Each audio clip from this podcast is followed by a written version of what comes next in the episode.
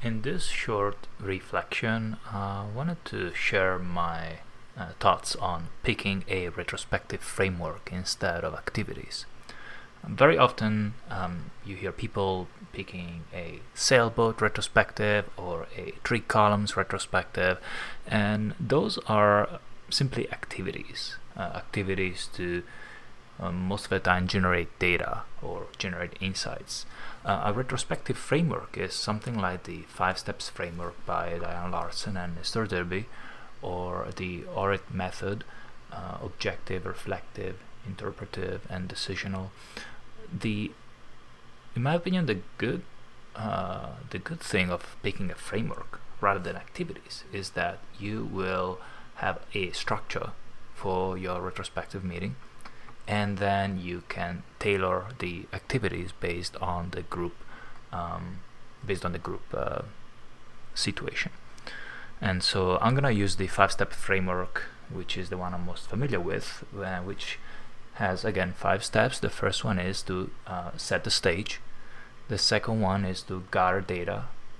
The third one is to generate insights followed by deciding what to do and closing the retrospective. Now, those five steps uh, are really like uh, they seem, I guess, the first time I heard of them, kind of overwhelming. But the opening and closing is something that really should happen in any meeting. Opening sets the purpose. So, opening set the stage, sets the purpose, checks the team temperature, and make sure that everyone is on the same page about the objective, about what's going to happen. So let's jump to the last one, which is close, which is basically a step to make sure is everyone everyone is on the same page about what's going to happen after the retrospective. Those are critical steps, and especially the, the close is a, is a time that you can gather a quick feedback on the retrospective itself. And again, um, it's really critical, in my opinion, to uh, save up five, ten minutes, depending on the group size, at the end. So opening and closing, the two steps. And then in the middle, we have something that resembles the uh, what, so, uh, what, so what, now what um, uh, approach, where we look at the data. So gather data is step number two in the five steps framework to make sure that everyone is on the same page about what happened, what happened in the last iteration, what happened about the um, uh, incident or topic that we're looking at. So gather data, and then generate insights, which is uh, a critical piece of all this. And generate insights, uh, you could see it as a brainstorming. It's a, a step where we kind of go into like um, divergent thinking and we try and come up with different ideas. Uh, we try and come up with different options. Um, in a way, if you if you imagine that you're trying to, and I often use this example when I uh, I run workshop about this five steps is imagine that you're trying to organize a vacation trip uh, with your friends. And so uh, that will be the purpose. So when you set the stage uh, we're going to try and organize this trip together.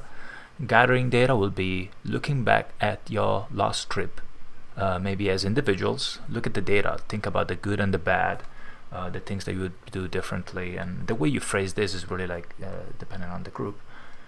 And generate insights is the piece where once everyone is on the same page about the past experience, they come up with new ideas about how would you like this next trip that we're organizing uh, to be different. So generate insights, this step where we come up with uh, different ideas with options about this. And this is a good time to also take a break, let your subconscious kick in and give you even even more uh, more ideas. And then decide what to do, time to kind of like put this uh, put this uh, this retrospective, this meeting into into action. Make something concrete out of it. So try and use SMART objectives, specific, measurable, relevant, achievable, time bound, or whatever acronym that kind of makes uh, the action, um, the, the decision actionable. And if you don't have time, now is a good uh, moment to reflect on hey, what's the next step? If we don't have an action plan, at least a step what's the next step to, to move forward on this initiative. And then, like I said, close out the last five, ten minutes. Okay, is everyone uh, understanding what's happening next? And uh, that's for you the five steps framework. So pick a framework. Use this five steps framework by Derby and Larsen. um, pick the uh, the ORID uh, framework, pick a, a, structure, give your retrospective a structure. You don't have to like follow anything that is out there. You can come up with your own. But rather than picking activities uh, random on the internet, try and set uh, set this structure and try and make your retrospective, uh, your next retrospective, even more effective. Uh, if you want to tell us the framework you use or you have feedback, reach out on Twitter or at thisisretrospectivefacilitation.com. Uh, this is Enrico Teotti. Until next time.